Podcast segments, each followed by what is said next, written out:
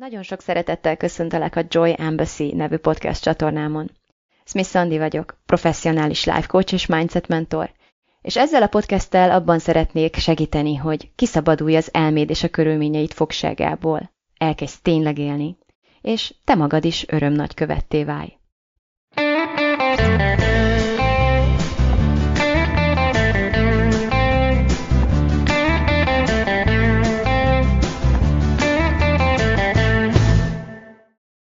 Sziasztok! Az igazság az, hogy eléggé nehezen vettem rá magam erre a mai podcastre. Attól tartok, hogy egy kicsit forradalmira fog sikerülni ez a, ez a mostani témám. Nem akarok politizálni, de azt el kell ismernem, hogy ezt a, ezeket a mai gondolatokat a háborús helyzet váltotta ki belőlem. És éppen ezért, aki politikát akar majd kihallani abból, amit ma mondani fogok, az bizonyára azt fog.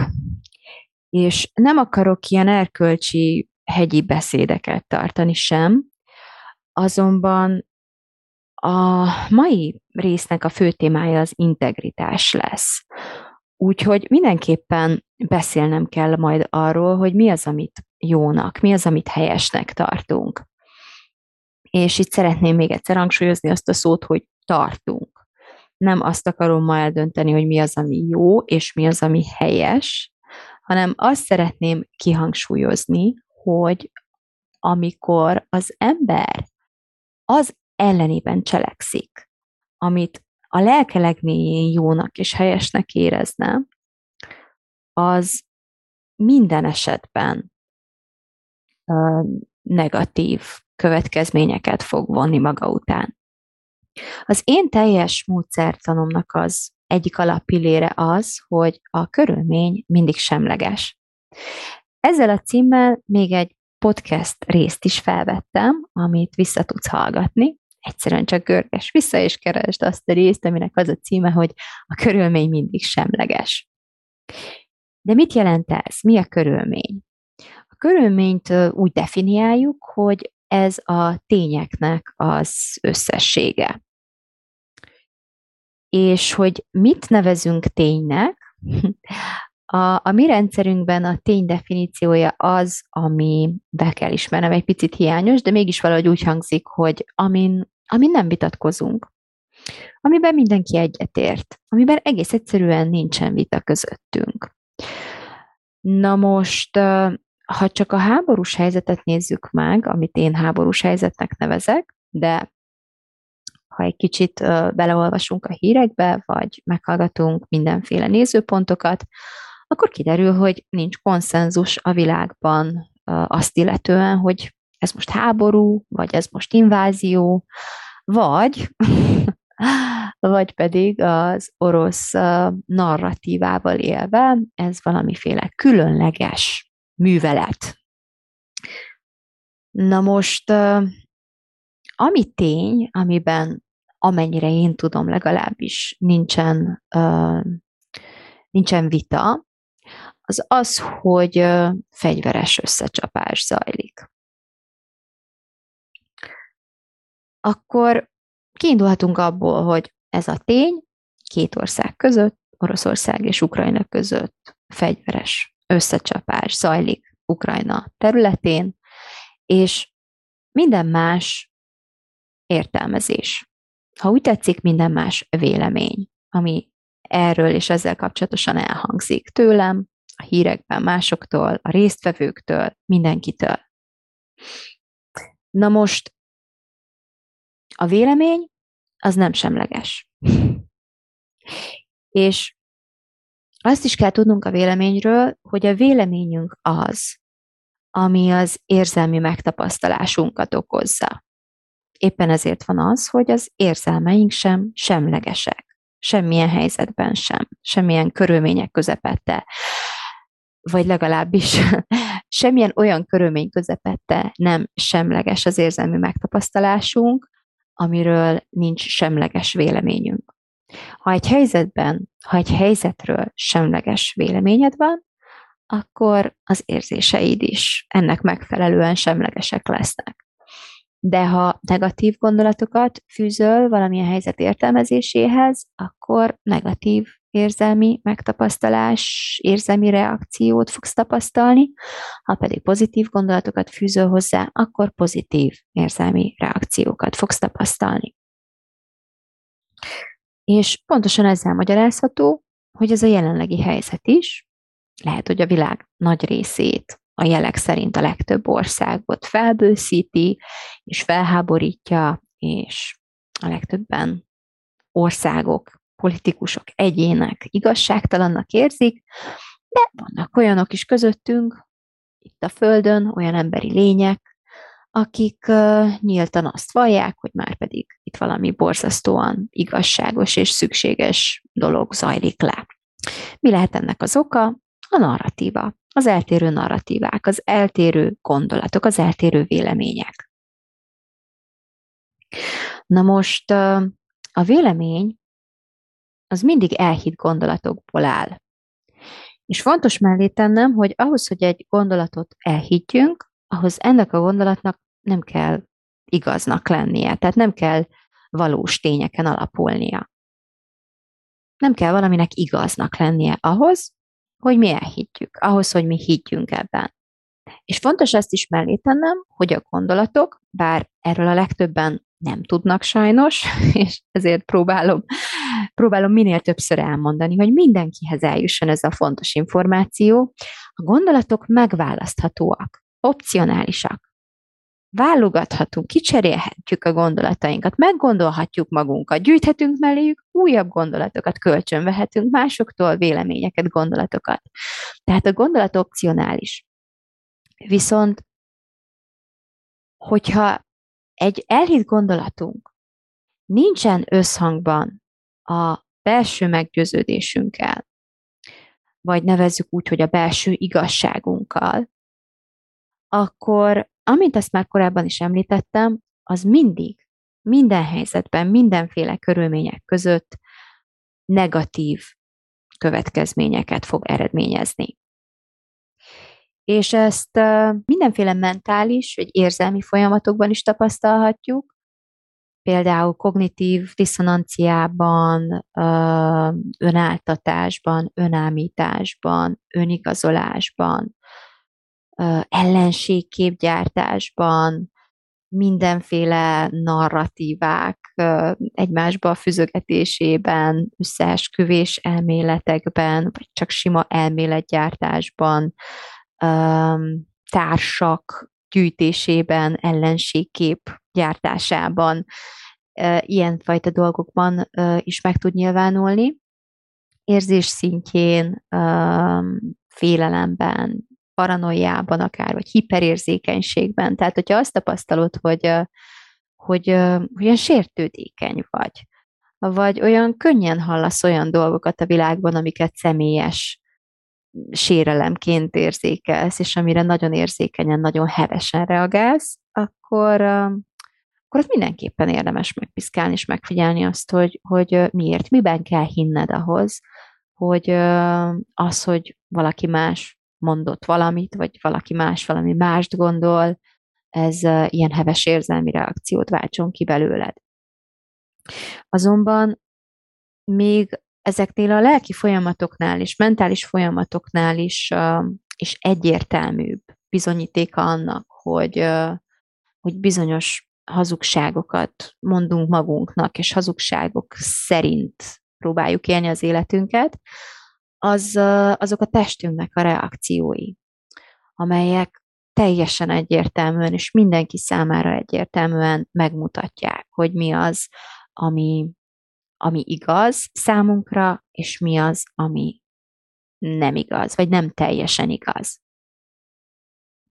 Nagyon sok kísérletet végeztek ezzel kapcsolatosan, és ebből a legegyszerűbbeket te is akár most rögtön el tudod végezni meg tudod figyelni azt, hogy milyen érzések társulnak ahhoz, amikor kimondasz, kimondasz egy olyan mondatot, ami, ami mellé teljes meggyőződés társul. Például azt, hogy uh, szeretem a gyerekeimet, és az életem árán is uh, meg, meg akarom védeni őket. És ezzel szemben, hogyha mellé teszek egy, egy hazug gondolatot, egy számomra hazug gondolatot, például azt, hogy hm, bizonyos körülmények között teljesen normálisnak és elfogadhatónak tartom, hogy ártatlan embereket, nőket és gyerekeket gyilkoljanak, akkor ha ezt tényleg beleéléssel gondolom végig, és mondom ki, nagyon jellegzetes különbségeket fogok érzékelni a testem reakcióját illetően, vagy egyáltalán a, a hangerőmet, a, az, egész, az egész érzelmi és testi megtapasztalást illetően, attól függően, hogy melyik mondatot mondtam ki, és mennyire, mennyi átéléssel, mennyi meggyőződéssel tudtam kimondani, kijelenteni ezeket a szavakat. A hazugság, az önállítás, vagy a, a, a részigasságok és a, csak is a részigasságokhoz való hozzáférésnek a testi tünetei, azok egyfajta súlyként nehezednek ránk. Azt érezzük, hogy, hogy a legtöbben úgy számolnak be erről, hogy súly nehezedik a vállukra, a melkasukra, nehezebben kapnak levegőt, meggörnyednek, energiahiány társul ehhez, kicsit úgy olyan letargja, olyan vonszoljuk magunkat, olyan olyan úgy bezárkózunk. Ez egy ilyen, ki hol érzékeli, de mindenképp egy ilyen, egy ilyen súlyos dolog a hazugság. És ezzel szemben nagyon-nagyon döbbenetes és azonnali uh, megtapasztalás, azonnali, azonnal megtapasztalható élmény az, amikor teljes meggyőződéssel kimondunk valamit, amit a testünk, lelkünk, agyunk, gondolatunk, életünk, meggyőződésünk, mindenünk egyszerre igaznak tart, igaznak fogad el mert ez, ez megtisztító, ez felszabadító. Ilyenkor hirtelen kihúzzuk magunkat, a tüdőnk megtelik levegővel, azt érezzük, hogy e, eláraszt az erő, az energia és a szabadság érzése. Az egyik kedvenc idézetem ezzel kapcsolatosan Martha Beck-től származik, aki hát angolul úgy szól lesz, hogy You know it's true because it tastes like freedom ami azt jelenti, hogy tudod, hogy igaz, mert szabadság íze van. És tényleg ezt a szabadságot, ezt ezzel a, ezzel a szárnyalással, ezzel a hirtelen, hogyha addig olyan érzésem volt, hogy, hogy valami nyomja a tüdőmet, valami nehéz súly van rajta, akkor hirtelen ezek a súlyok felszökadnak, és beáramlik a levegő. A kontraszt óriási, és biztos vagyok benne, hogy te is megtapasztaltad már életed során, most csak abban reménykedek, hogy sikerült felidéznem benned ezeket az érzéseket és a kettő közötti kontrasztot. És éppen ezért én amellett szeretnék ma érvelni, hogy nem csak azért nem jó, ha hazudunk, mert az csúnya dolog, hanem, hanem azért, mert bele fogsz betegedni. Azért, mert egész egyszerűen a léleknek az univerzális törvénye az, hogy hazugságban élni mérgező és megbetegítő. És ez nem személyes. Ez nem, ez nem egy ilyen erkölcsi, nem tudom, büntetés, a jó elnyeri a jutalmát, a gonosz meg a büntetését, hanem egész egyszerűen egy személytelen törvény. Legyen kicsi vagy nagy ez a hazugság, legyen egyéni vagy kollektív, rendszer szintű ez a hazugság, minden esetben hazugság silányít, és megbetegít, tönkreteszi az integritásodat, tönkreteszi az egészségedet, hogyha részt veszel benne. Elképzelhető, hogy rövid távon megúszol így dolgokat. Elképzelhető, hogy rövid távon bizonyos előnyökkel jár ez. De hosszú távon fel kell áldoznod érte az integritásodat és az egészségedet. A minap kiírtam a személyes oldalamra a véleményemet. Nem a tényeket, ismétlem, a véleményemet, a személyes oldalamra. Tehát a választott gondolataimat, a millió opcionális gondolat közül a választott gondolataimat, amelyek összhangban állnak a lelkem igazságával a jelenlegi helyzetben.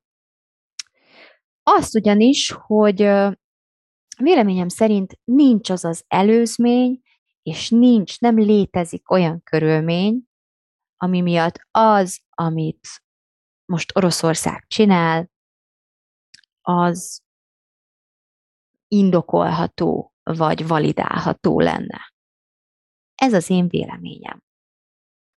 És még azt is mellé fűztem, hogy bár azt gondolom, hogy a szokványosnál lényegesen messzebbre nyúlik a mások enyémtől eltérő véleményével szembeni valódi, nyitott, kíváncsi érdeklődésem, vagy hogyha ez, ez, ez túlságosan nehezemre esik, akkor toleranciám.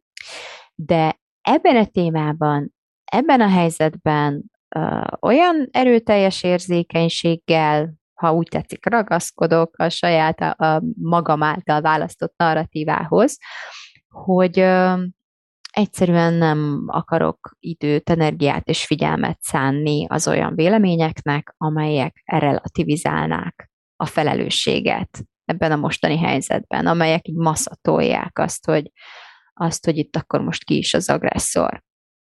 Az történt, hogy számos vitaindító vagy, vagy vitatkozó komment érkezett az ismerőseimtől, néhány ismerősömtől erre a posztomra, és igazából ezek között az volt a közös, hogy azért én csak hallgassak, mert uh, hallgassunk mind, jobb hallgatni, mert, uh, mert hát a gáz. Hallgassunk, mert a gáz. És hallgassunk azért, mert uh, elzárhatják ezt a gázt, és mert ide is lepottyanhat egy-egy rakéta vagy bomba. Na most az van, hogy én azóta is ezen gondolkodom. Azon kezdtem el gondolkodni elsősorban, hogy uh, mikor hallgattam én valaha egész életemben, amióta tudok beszélni, amióta megtanultam beszélni.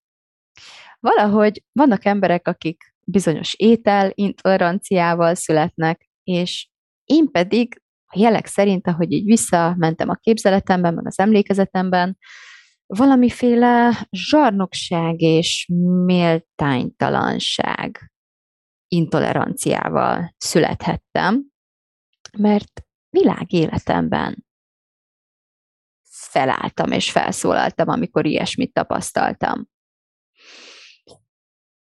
És bizony elég sokat szívtam emiatt, nem fogok hazudni. Elég, elég sok kellemetlen megtapasztalásért, nagyon ritkán ünnepeltek hősként engem emiatt. És tényleg így végigmentem az emlékezetemben, hogy, hogy mik, mikre tudok, miket tudnék így kiemelni. Tudom, hogy kaptam pár pofont a tömbház udvaron is, amikor egy gyengébet megpróbáltam megvédeni, az óvodában ugyanígy.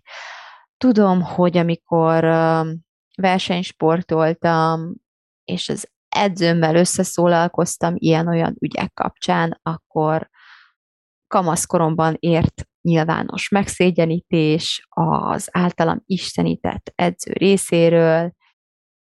Tudom, hogy a későbbiekben hm, érettségi után, képzeljétek el, egy évig médiaszakos, kommunikációszakos voltam, főiskolára jártam, és egy picit belekóstolhattam a média világába, ami szerintem akkoriban még egy, egy ember, emberi világ volt ahhoz képest, hogy, hogy ö, miféle változások következtek be az elmúlt húsz évben ezen a területen.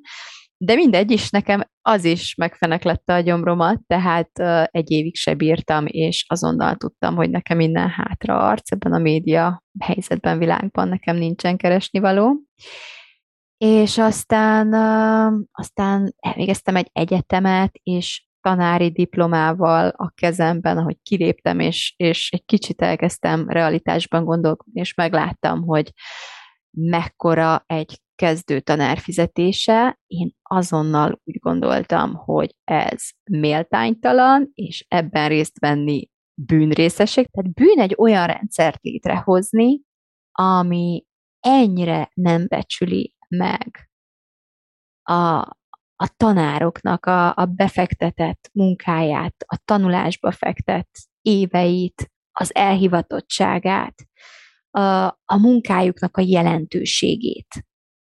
Hogy ez mit, mit, mit jelent. Nem csak egyes gyermekeknek a, az életét és jövőjét nézve, hanem generációk, nemzedékek, az egész nemzet uh, sorsát illetően. Mekkora felelősség, mekkora súly van a tanároknál, és hogy mekkora bűn ezt ilyen lealacsonyító és megalázó uh, apró pénzekkel, nem tudom, hogy nem is tudom, hogy minek nevezni, sújtani gyakorlatilag, és én ezt így 20, nem tudom, két éves fejjel felmértem, és azt mondtam, hogy ilyen rendszert létrehozni bűn, de ilyen rendszerben is részt venni és elfogadni ezeket a feltételeket.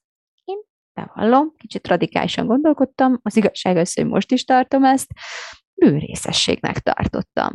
És azt mondtam, hogy inkább elmegyek mosogatni Londonba, legalább megtanulok angolul rendesen, most, hogy van egy angol tanári diplomám, legalább nem megyek el nem éppen a legjobb akcentussal, meg, meg, meg talán, talán hiányos nyelvtudással is bizonyos iskolákba tanítani, hanem elmegyek Londonba, és én ott becsülettel meg fogom egyfelől tanulni ezt a nyelvet, másfelől egy olyan megélhetést fogok biztosítani magam számára, amit méltónak érzek. Ha ez takarításból lesz, vagy gyerekfelvigyázásból, akkor abból lesz, majd meglátjuk. Tehát így kiugrottam gyakorlatilag a semmibe.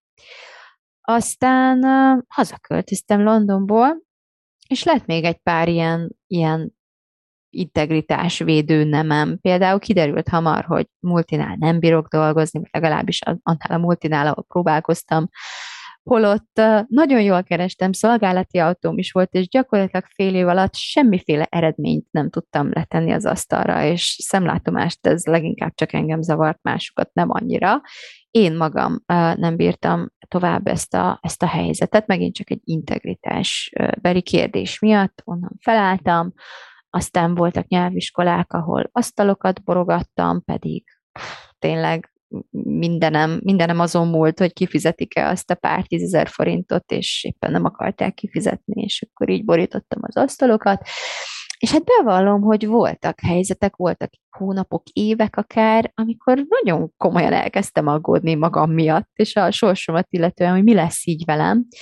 Mert azt láttam, hogy aki nem ugrál ennyit, aki nem kell mindig megmondja a véleményét, aki jobban be tudja húzni a nyakát, jobban csendben tud lenni, aki inkább el tudja fogadni a fennálló rendszereket, akkor is, hogyha azok tökéletlenek, vagy hiányosak, azok úgy elkezdtek tök szépen boldogulni, mindenféle ilyen komoly állásokat kaptak, elkezdtek haladni a ranglétrán, haladni az életükben. Én pedig tényleg, tényleg be kell ismernem, hogy éveken át kullogtam, küzdöttem, kerestem a helyemet, ahogyan akkor hittem, hogy, hogy ez történik, de valójában ezt a, azt a kötéltáncot jártam, azt a kis, kis uh, nyúlcsapást kerestem, ahol úgy tudom biztosítani a megélhetésemet, hogy ezért ne kelljen eladjam a lelkemet, és ne kelljen feláldozzam az integritásomat. Ez volt a, a torony, amit kerestem, ez volt a vezércsillag, ami, ami tartotta bennem a lelket, hogy, hogy, hogy ez az irány, ezt valahogyan meg kell találnom, mert más út számomra nem opció, abba belebetegszem. És mivel nem volt más opció, és addig kerestem, amíg megtaláltam, ezért megtaláltam.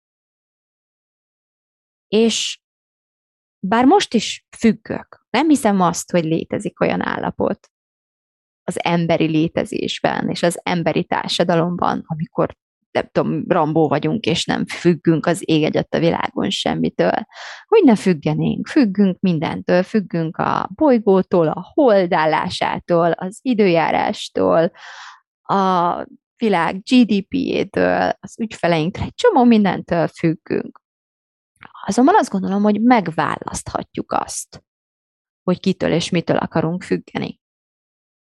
És ezt a választást megtehetjük igazából kétféle módon. Ezt a választásunkat irányíthatja a félelem, vagy irányíthatja az integritásunk is. És nagyon-nagyon más eredményhez fog vezetni, hogyha az egyiket választjuk, vagy az egyik vezérmotívum alapján döntünk, vagy hogyha másik vezérmotívum alapján döntünk ebben a helyzetben, ebben a kérdésben.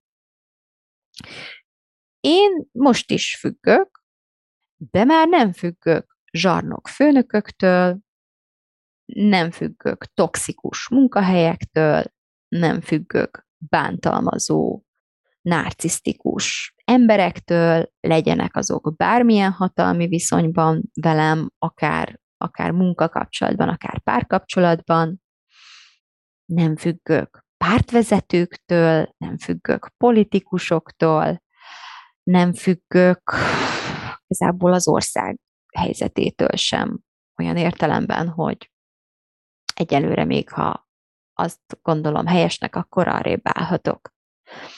Tehát azt mondhatom talán, hogy azon kevesek közé tartozom ebben az országban, aki elmondhatja a véleményét, és nem kell attól tartania emiatt, hogy, hogy ez másnap a megélhetésébe kerül. Hogy olyan megtorlása számíthat emiatt, ami számára ellehetetlenítővé válik. Mondjuk a munkájába kerül, vagy nem is akarok tovább menni, hogy, hogy milyen más módokon válnak az emberek zsarolhatóvá. Én azon kevesek közé tartozom, akik, akik szabadon elmondhatják a véleményüket egyenlőre. És szándékosan nem mondom azt, hogy azon szerencsések közé tartozok, mert ki kell hangsúlyoznom, hogy a szerencsének ehhez semmi köze. Ez választások és küzdelmek sorának az eredménye. Ez egy olyan állapot, egy olyan helyzet, amiért én keményen megharcoltam, megdolgoztam, és vállaltam minden következményével és nehézségével együtt. Hogyha bárki hozzám hasonlóan meghozza ezeket a döntéseket, és akár melyik ponton is, de feláll, és elkezdi vállalni az ezzel járó következményeket, kerül, amibe kerül, hiszek benne, hogy ugyanígy, nem tudom meg, nem tudom garantálni, és nem tudom megjósolni, hogy mennyi időn belül, de hiszek abban, hogy ugyanígy egy olyan helyzetbe fog végül jutalomra lelni, hogy így fogalmazzak, ahol, ahol megküzdött a saját szabadságáért. A hét elejét ugyebár március 15-ével, a szabadság ünnepével kezdtük, és újra és újra visszatérő gondolat az, hogy a szabadság az nem jár. Az nem egy olyan dolog, ami, ami alanyi jogon jár nekünk, hanem egy olyan dolog, amiért kőkeményen újra és újra meg kell küzdeni. És ez nem csak a, a történelemben igaz, és nem csak uh, ilyen csatatéren kell embereknek, meg, meg hadseregeknek, meg nem tudom, országoknak, meg hősöknek megküzdeni, megküzdeni érte, hanem mindannyiunknak a saját személyes életünkben, saját személyes kis játszóterünkön, ha szabadok akarunk lenni, az egy melós dolog. Az küzdelmes. Azt nem adják könnyen, és nem adják olcsón. De én ezerszer is azt gondolom, hogy mindenféle nehézséget és küzdelmet megér. Amikor azt hallom, hogy azért hallgassunk, mert Putyintól jön a gáz, akkor én nem tudok nem a bántalmazó kapcsolatokra gondolni, amelyekkel én nagyon sokat foglalkoztam segítőként. Ezért valószínűleg ez is az egyik oka, hogy szinte azonnal és automatikusan erre asszociálok. És szinte látom magam előtt azokat az áldozat hibáztató kommenteket, ahol emberek sora okoskodik, hogy miért kellett ott maradnia egy ilyen bántalmazó mellett. Miért kellett visszamennie hozzá? Én már rég elmentem volna, velem ilyet nem lehetett volna megcsinálni. És szinte biztosra veszem, hogy hogy rengetegen azok közül, akik azt gondolják, hogy már pedig most kursban kellene bólogatnunk mindennek, ami történik, mert ja Istenem a gáz, azok közül nagyon sokan osztják az észt. az ilyen bántalmazottakról szóló hírek alatt. Mert valahogy nem tudjuk egymás mellé tenni a kettőt, pedig a párhuzam nagyon is valós. Amikor benn vagyunk egy olyan helyzetben, és benn maradunk, és benne tartjuk magunkat, és visszamegyünk egy olyan helyzetbe, ami számunkra toxikus, ami minket bánt, megaláz, ahol nekünk nagyon, de nagyon, de nagyon rossz, és mégis fenntartjuk, mégis ott vagyunk, mégis maradunk, annak a hátterében minden esetben félelem, rengeteg félelem, és egy borzasztó nagyfokú függés áll. Én minden külső helyzetben, amiről egyébként az lenne egy első ránézése a benyomásom, hogy nem én idéztem elő, nincsen közöm hozzá, és nincsen beleszólásom, mindig szeretem egy picit megpiszkálni, hogy mégis hol lehet nekem mégis valamiféle közöm ehhez az egészhez. Hol van itt nekem az egyéni felelősségem? Mi az, amit én megtehetek? És ebben a jelen helyzetben hát rá kellett jönnöm, hogy én is például gázzal fűtök. Én is Putyintól veszem a gázt, hogyha így tetszik. És azon elkezdtem azon gondolkodni, hogy mibe kerülne nekem megszüntetni ezt a függésemet. Mibe kerülne nekem átállni egy, egy etikusabb, fenntarthatóbb, kevésbé toxikus energiaforrásra. Azonnal a napelemre, nyílászáró cserékre, fűtés korszerűsítése gondoltam, tehát ezeket a címszavakat kezdtem el keresgélni, találtam pályázatokat is, elkezdtem utána nézni annak, hogy mi történik akkor, hogyha nem nyerek ezeken a pályázatokon, és mindenképpen azt kell mondanom, hogy milliós tételekről beszélünk. Három, négy, öt, azt hiszem alsó hangon beszélek. Ilyen több milliós nagyságrendekre gondolhatunk. És a helyzet az, hogy ezek a milliók, ezek így arra gondolok, hogy nyilászárót cserélünk, meg, meg, meg mindezt a melegért, mikor mégis most is meleg van, akkor így az első reakcióm az lenne, hogy hát ez nem szexi. Amikor nagyon-nagyon-nagyon akartam csatlakozni a Life Coach Schoolhoz, és nagyon vágytam arra, hogy Brooke Castillo legyen a mentorom, és ez 5,5 millió forintba került, és én annyira akartam ezt, és annyira keményen dolgoztam ezért, hogy egy hónap alatt egy kampányjal uh, teljesítettem ezt az összeget, akkor az szexi volt. Azt kellett mondanom, hogy minden sejtemmel motivált voltam, és, és éreztem, hogy ez valami óriási, hatalmas dolog. Borzasztó lelkesedést éreztem, ez az igazság. És hogyha arra gondolok, hogy elutazom Amerikába, hogy találkozzak a mentorommal néhány héten belül, vagy elutazzak Baliba, vagy bár, bármilyen utazásba, bármilyen élményre gondolok, amire költetném ezeket a milliókat, vagy akár csak látványos belső felújításokra gondolok, vagy, vagy nagyon-nagyon stílusos ruhatára, vagy egy új autóra, vagy ilyen dolgokra gondolok, akkor, akkor ugyanazokról a milliókról beszélünk, és ez, ez az, amire azt érzem, hogy na, ez szexi. Tehát ott, ott egyből lelkes lennék, hogy azt, hogyha lenne ennyi pénzem, akkor azt erre, arra, amarra költeném. De most arra, hogy legyen meleg, amikor végül is úgy is van meleg, hogy nem kell elköltenem ezeket a milliókat, legalábbis jelenleg, hát ez, hogy mondjam, nem, nem, nem indít el bennem akkor a lelkesedést és akkor a motivációt magától nyomás nélkül nem erre esne a választásom, hogy mi a következő prioritás, hogy mire kellene költenem a pénzemet.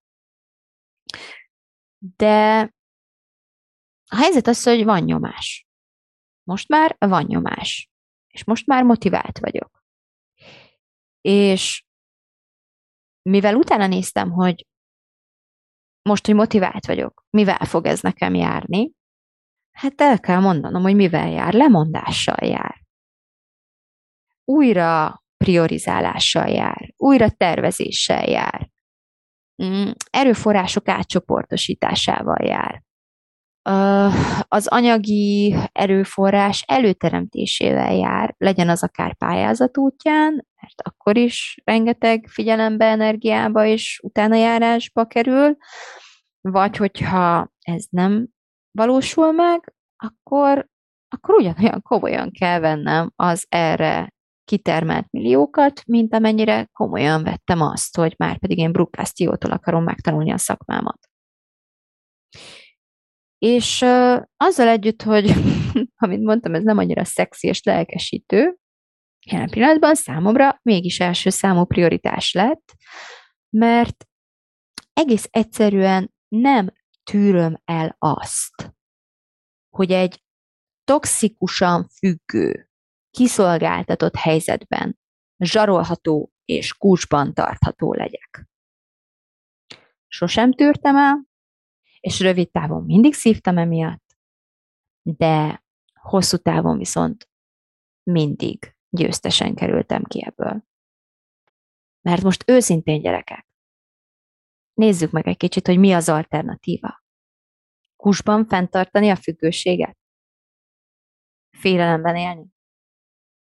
Hazugságban élni azért, hogy valahogy el tudjuk viselni a szégyent? Az érzést, hogy valójában nem szívesen nézünk tükörbe, ezért mindenféle elméleteket, narratívákat gyártunk saját magunk igazolására. Bologatni egy zsarnoknak. Elfordítani a fejünket, lemondani az emberségünkről, az integritásunkról, az egészségünkről. A gázért? A gazdaságért? A biztonságért? Mégis milyen biztonság az? Amit egy zsarnok kegyelmétől remélhetünk. Akárhogy is, én senkit nem szeretnék elítélni a választásáért. Én csak figyelmeztetni szeretnék mindenkit arra, hogy ha félelemből annak ellenében élsz, amit a lelked mélyén helyesnek érzel, és ezt hazugságokkal próbálod igazolni, akkor mindig minden esetben súlyos árat fogsz fizetni ezért. Az integritásodat, az egészségedet áldozott fel. Alamizsnáért. Én egészen biztos, hogy az igazság és integritás útját akarom választani, mert, mert megtapasztaltam az alternatívát, és tudom, hogy belehalok, hogy megöli a lelkemet, hogy belebetegszem akkor is az igazság és integritás útját választom, hogyha az kényelmetlen, hogyha nem szexi, hogyha nehéz, hogyha küzdelmes. És akkor is, hogyha időnként minden igyekezetem ellenére lecsúszom erről az útról, mert előfordul. De azonnal jelzi a testem szerencsére, azonnal felismerem most már szerencsére a testem jelzéseit, és nagyon gyorsan annyira annyira súlyossá és fájdalmassá és elviselhetetlenné válnak ezek a testi tünetek, hogy egyszerűen vissza kell térnem oda, hogy nincs más választásom. Én egészen biztos, hogy a szabadság és az integritás útját keresem. Emellett teszem le a voksomat. És hogyha te is emellett akarsz dönteni, akkor menjünk együtt. Gyere velem a Kitalálom, megcsinálom programomhoz most újra tudsz csatlakozni, ahol ezt a teljes szemléletmódot és az összes technikát gyakorlatilag el tudod sajátítani és be tudod gyakorolni. Köszönöm szépen a figyelmedet, remélem találkozunk még. És hogyha tetszett ez a podcast, kérlek, oszd meg az ismerőseiddel is. Szia!